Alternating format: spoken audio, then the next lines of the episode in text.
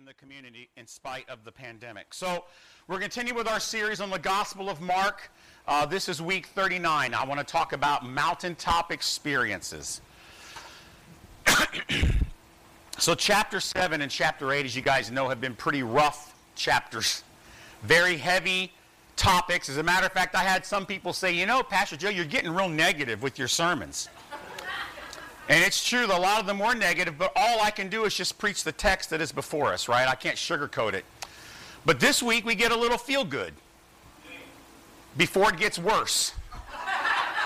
Because as we continue through the Gospel of Mark, we're getting closer to the cross. It's become more and more intense, more, more negative. A lot of pain and suffering. But today, we get a reprieve. Have you ever had a surreal spiritual moment? A mountaintop experience, if you will. Some people might even call it a God moment. Something is that is just it just feels so existential, so surreal that it just can't be a coincidence. I mean, you know it just has to be the hand of God in your life. Maybe it was a near death experience. Maybe some unexpected blessing that happened. Maybe it is a strange calm that came over you during a crisis. Could be many things. Maybe it was just some little moment where God gives you a little wink, like, you know what, a nod, through some simple sign or some unusual circumstance where He says, See, I'm still here. It's as though God at those moments sort of like opens a door to the kingdom of heaven, just a crack, gives us a quick glimpse in, and then the door closes. They're unmistakably there. We've all experienced them, but then they're gone just as fast as they come. But they become these precious, intimate, personal, memorable moments. And we describe them to others. I got to tell you what happened to me. and sometimes they believe us, sometimes they think we're making it all up. But they never really can appreciate it fully like you personally can because it's your God moment. It's your mountaintop experience. These moments can be precious, they can be powerful, they can be memorable, but are they real? I mean, what is the purpose? Why does God send them? That is our topic in our passage today. We're going to read from Mark chapter 9. We're on chapter 9, verses 1 through 8. And Jesus said to them, Truly I say to you, there are some standing here who will not taste death until they see the kingdom of God after it has come with power. and after six days, Jesus took with him Peter, James, and John and led them up a high mountain by themselves, and he was transfigured before them. And his clothes became radiant, intensely white, as no one on earth could bleach them.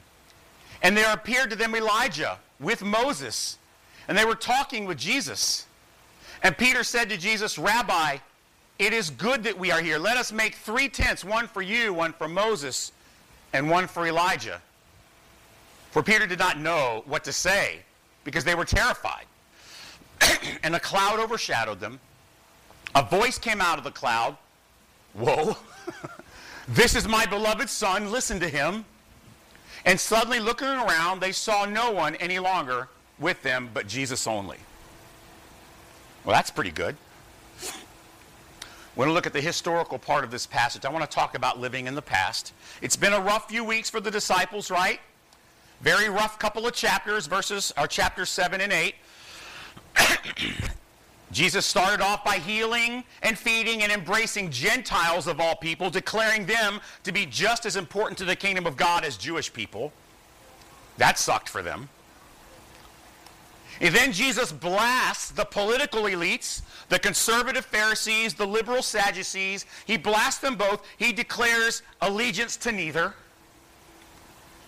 Then Jesus reveals to his disciples he is not going to be that military political Messiah they have been so longly waiting for.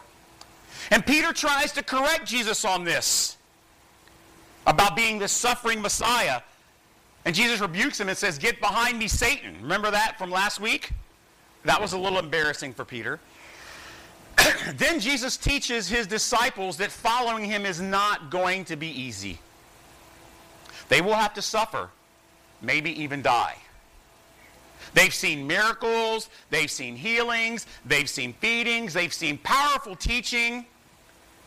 But chapter 8 was harsh. Their dreams are in the process of being crushed. In addition, the realities of the cross have taken them and shaken them to their core. It's caused tremendous anxiety. They know this is coming now, but it's very scary. A dying Messiah is a very disturbing concept for them. And the last few weeks, weeks have rocked their world to its core in so many ways. A little affirmation would be nice about right now, wouldn't it? But they just can't let go. after all they've seen, after all they've heard, they still don't want to embrace the message of a suffering Messiah. It's just too much. They don't want to accept their rabbi and friend is going to be tortured, wrongfully accused, and then killed a gruesome death by Roman authority on the cross. And so, facing a future of suffering and grief and loss and pain and the death of their political and personal dreams, it's all very frightening. It's all very discouraging. It's all very daunting. They're exhausted. They're concerned. And if ever a group needed encouragement, a sign from God that He is real, this is the group. This is the moment. They need a moment that they can look back on to remember so that when it gets bad again in later chapter 9 and chapter 10 and chapter 11, as it gets worse, something they can look back on so they can see, oh yeah, and they'll be able to make it through to the other side. They're only human. And Jesus knows this about them. And he has a precious mountaintop experience waiting for Peter, James, and John. And then we have this idea of the historical part. I want to explain about Moses and Elijah in this passage. so, Peter, James, and John, you know, they're good Jewish boys. They would understand who Moses and Elijah are.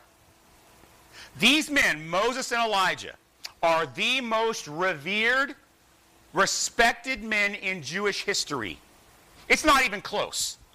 Yes, they're even more important than King David or King Solomon, the kingdom and the throne they hope is reestablished, Moses and Elijah are more critical to them. There are only three area, eras, did you know, only three moments or eras in the Bible where God does miraculous stuff. Did you know that? Moses, Elijah, and Jesus. Those are the three times. It's pretty stunning. And Moses is their most famous political leader in Israel's history. He, he freed them from Egyptian captivity. You remember that. He wrote the first five books of the Bible Genesis, Exodus, Leviticus, Numbers, Deuteronomy. Is that five? Yes, that's five. He was God's conduit for the Ten Commandments. Remember, he went up the mountain and got the tablets and brought them down and threw them down because they were worshiping a cow. he is revered, Moses is. He's, he's admired. And there's only one maybe besides Jesus. There's only one maybe that is Moses' equal, and it would be Elijah, who is the greatest prophet in Israel's history. He's the only equal. He was a defender of the truth. He was a powerful voice of God when he was alive. He displayed tremendous courage and fearlessness as he battled pagan, sinful Jewish kings who wanted to kill him because he was standing up for God, but he didn't care. He went forward and he fought for justice and truth. Elijah, in fact, just so you understand how important Elijah was, Elijah is the only reason Israel didn't just completely give up and abandon faith and become a completely pagan nation just like all the other nations that surrounded them. Israel was right on the verge of becoming just like the Philistines had it not been for Elijah. If a Jewish man or men needed a dose of inspiration in a difficult time, Moses and Elijah by far would be the two best people for it. So now you know that how important they are. Let's look at the spiritual side. What about God? What is he doing? And why and how does he do it? I want to talk about a glimpse of the future. So first thing that happens, right? Jesus makes a very surprising promise he says, Some of you won't die before you experience the kingdom in power. But wait, Rabbi, you just said you're going to die on the cross, and now we're going to see the kingdom before we die? That's kind of confusing, right? But right after that, Mark explains. About a week later, Jesus takes Peter, James, and John up Mount Tabor. That's the historical, traditional place where this transfiguration takes place. Takes them up Mount Tabor for an unforgettable mountaintop experience. And the first thing that happens is Jesus is transformed. They have seen, by the way, listen, they've seen Jesus do supernatural things heal people, raise the dead, feed 5,000. They've seen him do miracles, but every time he did a miracle, it was done in the form of an ordinary man's body. No different from them.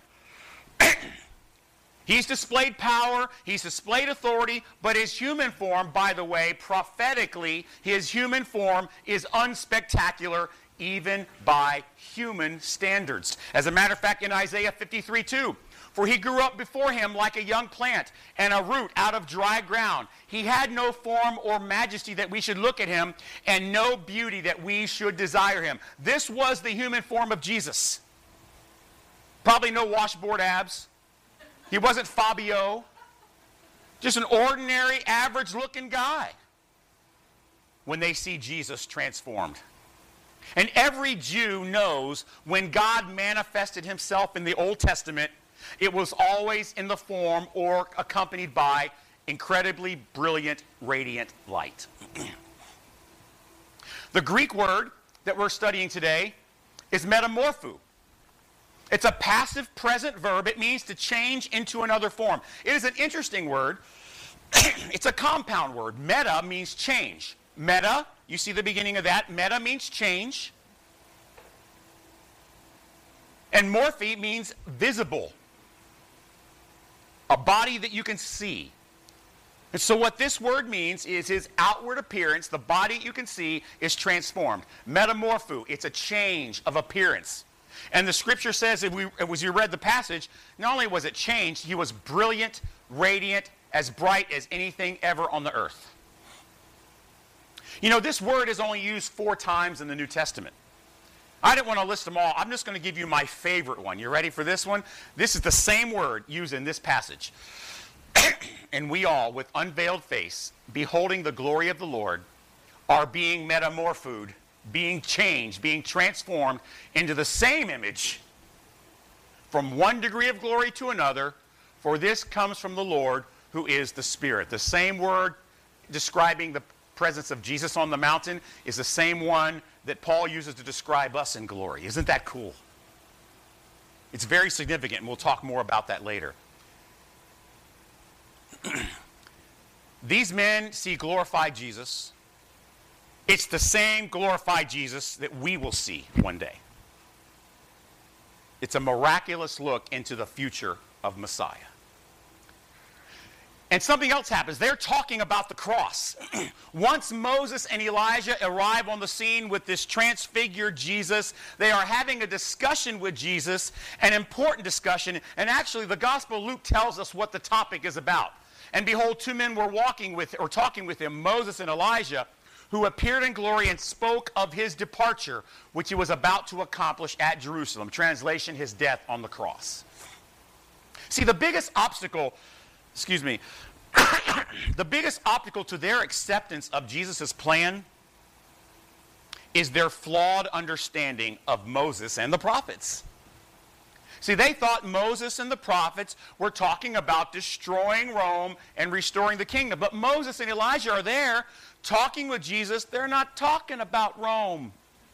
They're talking about the cross, about Jesus dying. The two most trustworthy Jewish sources standing alone with glorified Jesus discussing his death. It's a powerful image, it's a powerful sight, it's a powerful story. And then we have something else happen. We have the Father's voice. If all, all that wasn't enough, there's one more little addition. you can imagine, right? Peter's probably pretty excited. Peter, the spokesman. I know you're shocked, but Peter says something. Isn't that stunning? I mean, he's excited, and who wouldn't be? He wants to stay there. I mean, he's just heard about all the suffering, And now he sees Moses and Elijah, and he says, You know, Jesus, I mean, we're right here at the door to heaven that you've opened up for us. We see you glorified. We see Moses and Elijah. Here's my idea, Jesus. Just hear me out. How about we just skip the cross? Just set up the kingdom right here, right now. Build three tents. This is our new capital. Right on top of the mountain. We can take Rome from here, high ground. Look, don't be too harsh on Peter. Verse 6 says he was nervous, adrenaline rushing, and the scripture says he didn't have full control over his thoughts. I mean, he just says something. but then the most intimidating part of this scene takes place it's the Father. And as Peter says, here's my idea skip the cross, let's go ahead and set up our new capital right here. God comes through, Jehovah, and says, This is my beloved Son. Listen to him. Peter, enough. Shut up. Let it go. It's not going to happen. This is the plan. Poor Peter. you know, he just got called Satan a few verses ago. and now God's saying, Peter, shut up. Then, as suddenly as they all appear, Moses and Elijah and the Father, they're all gone, and it's Jesus back to his normal state. The preview is over. The cross is coming. It cannot be stopped. It is their reality. But this moment is so special. Matter of fact, I love what John Calvin says describing what the transfiguration was for.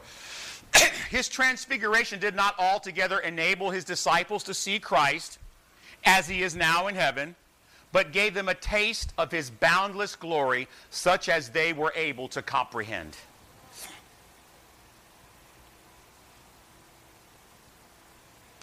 I mean, I wonder how often these men remembered this scene later. Remember when they all ran scared after Jesus was arrested? Remember when Peter said, I will never leave you, Jesus, and then later on he denied him three times? I wonder if his mind went back to this incredible moment. Remember later, after Jesus ascended into heaven and ministry would get really tough? You know they remembered this moment, right? Every time it got hard. As bad as things would get, and they are going to get worse, we're going to be looking at them. You know they remembered this mountaintop experience hoping for this glorified Jesus to come back. so that's the theological part. Isn't that cool?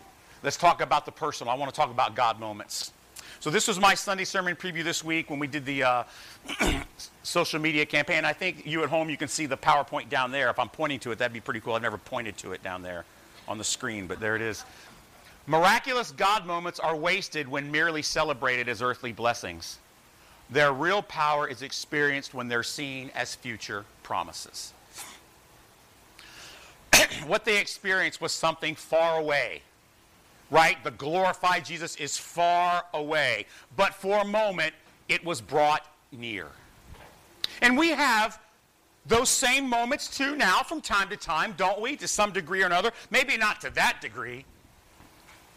Those moments in our life when our Lord intervenes through the pain, through the agony of life, through the muck, through the mire, and He reminds us, hey, I'm real.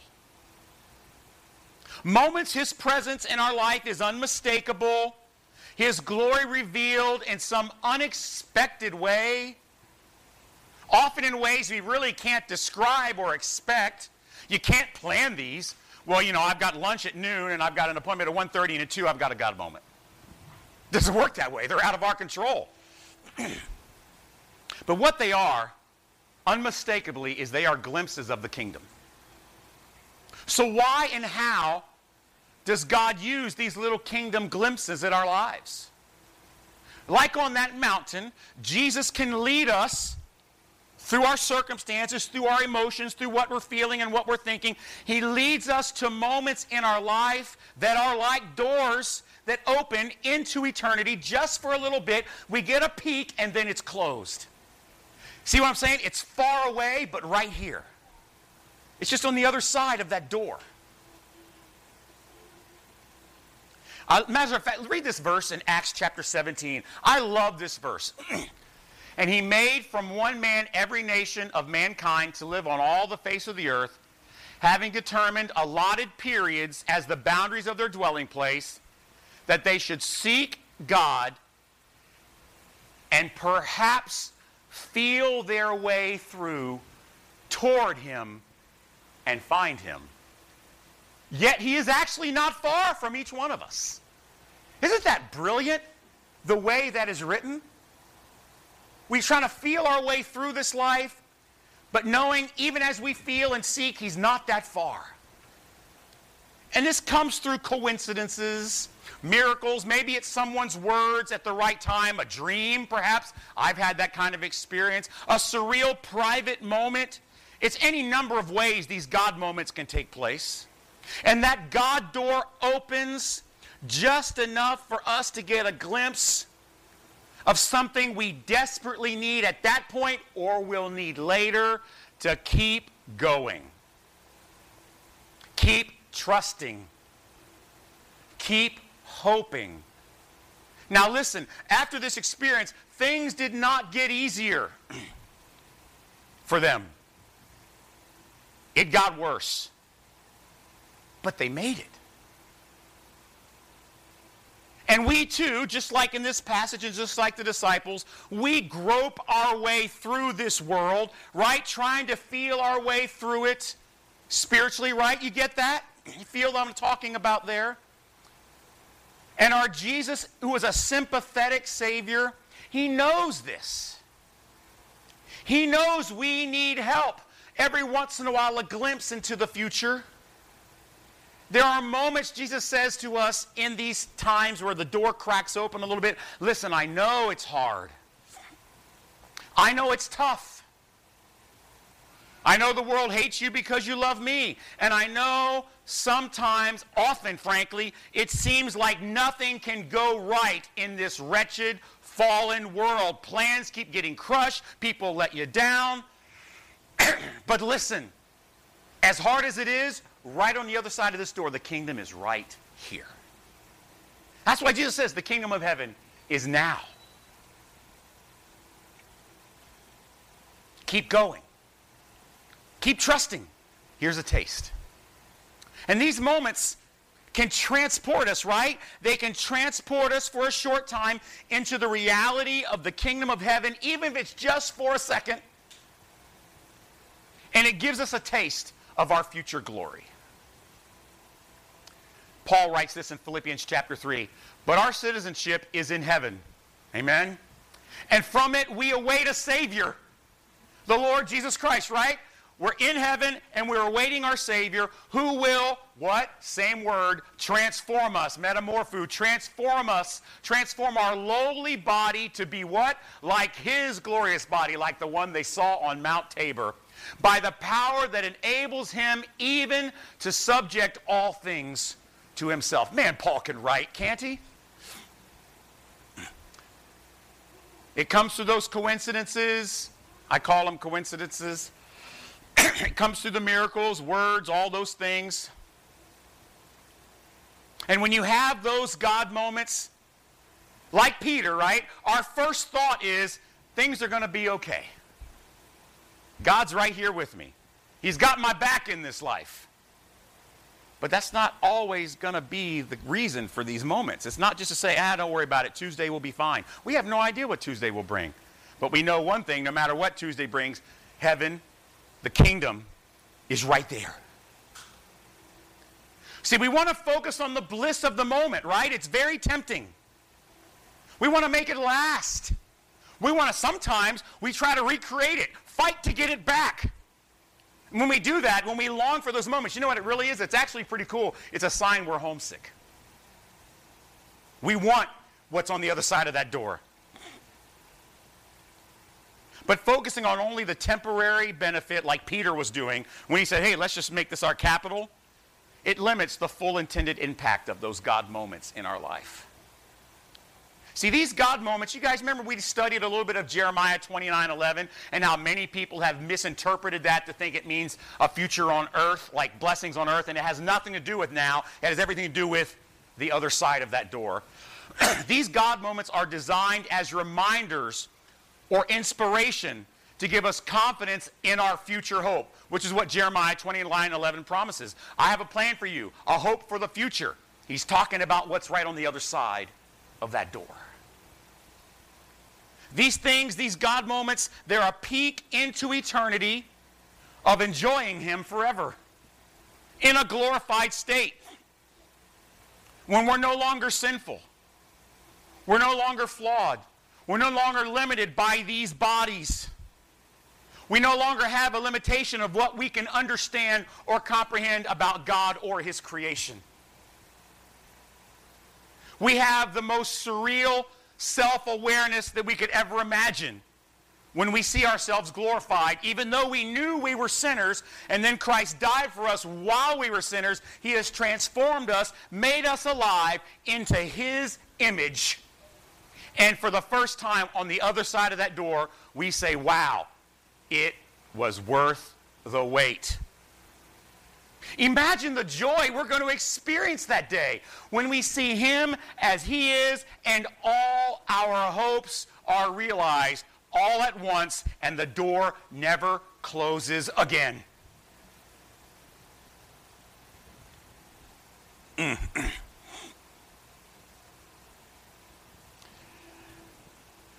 we are completely and fully satisfied all anxiety, all depression, all worry, all pain, all suffering completely melt away in his glorified presence. And not only that, along with Moses and with Elijah and all the other saints, we will take on the glorified likeness just as he is. Yes, life here is hard.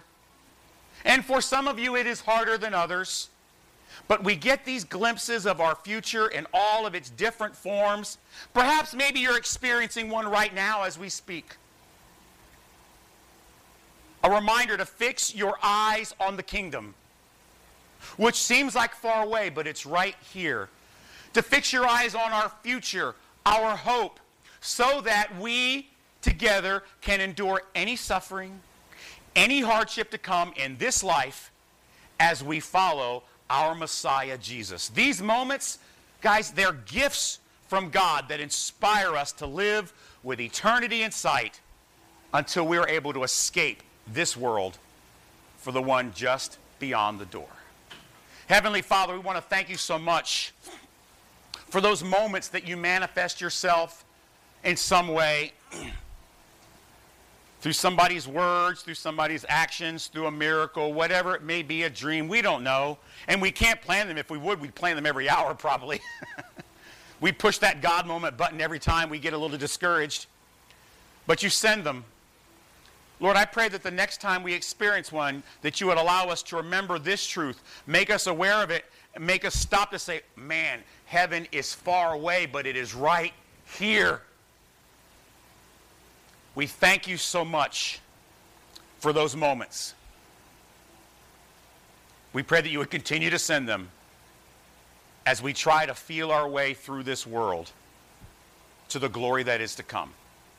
In Jesus' name, amen. It's so good to be with you guys today. Uh, continue to uh, keep up with everything we're doing through the, through the app and everything like that. If you need anything, we've got your back during this time. We love you guys, and have a great week.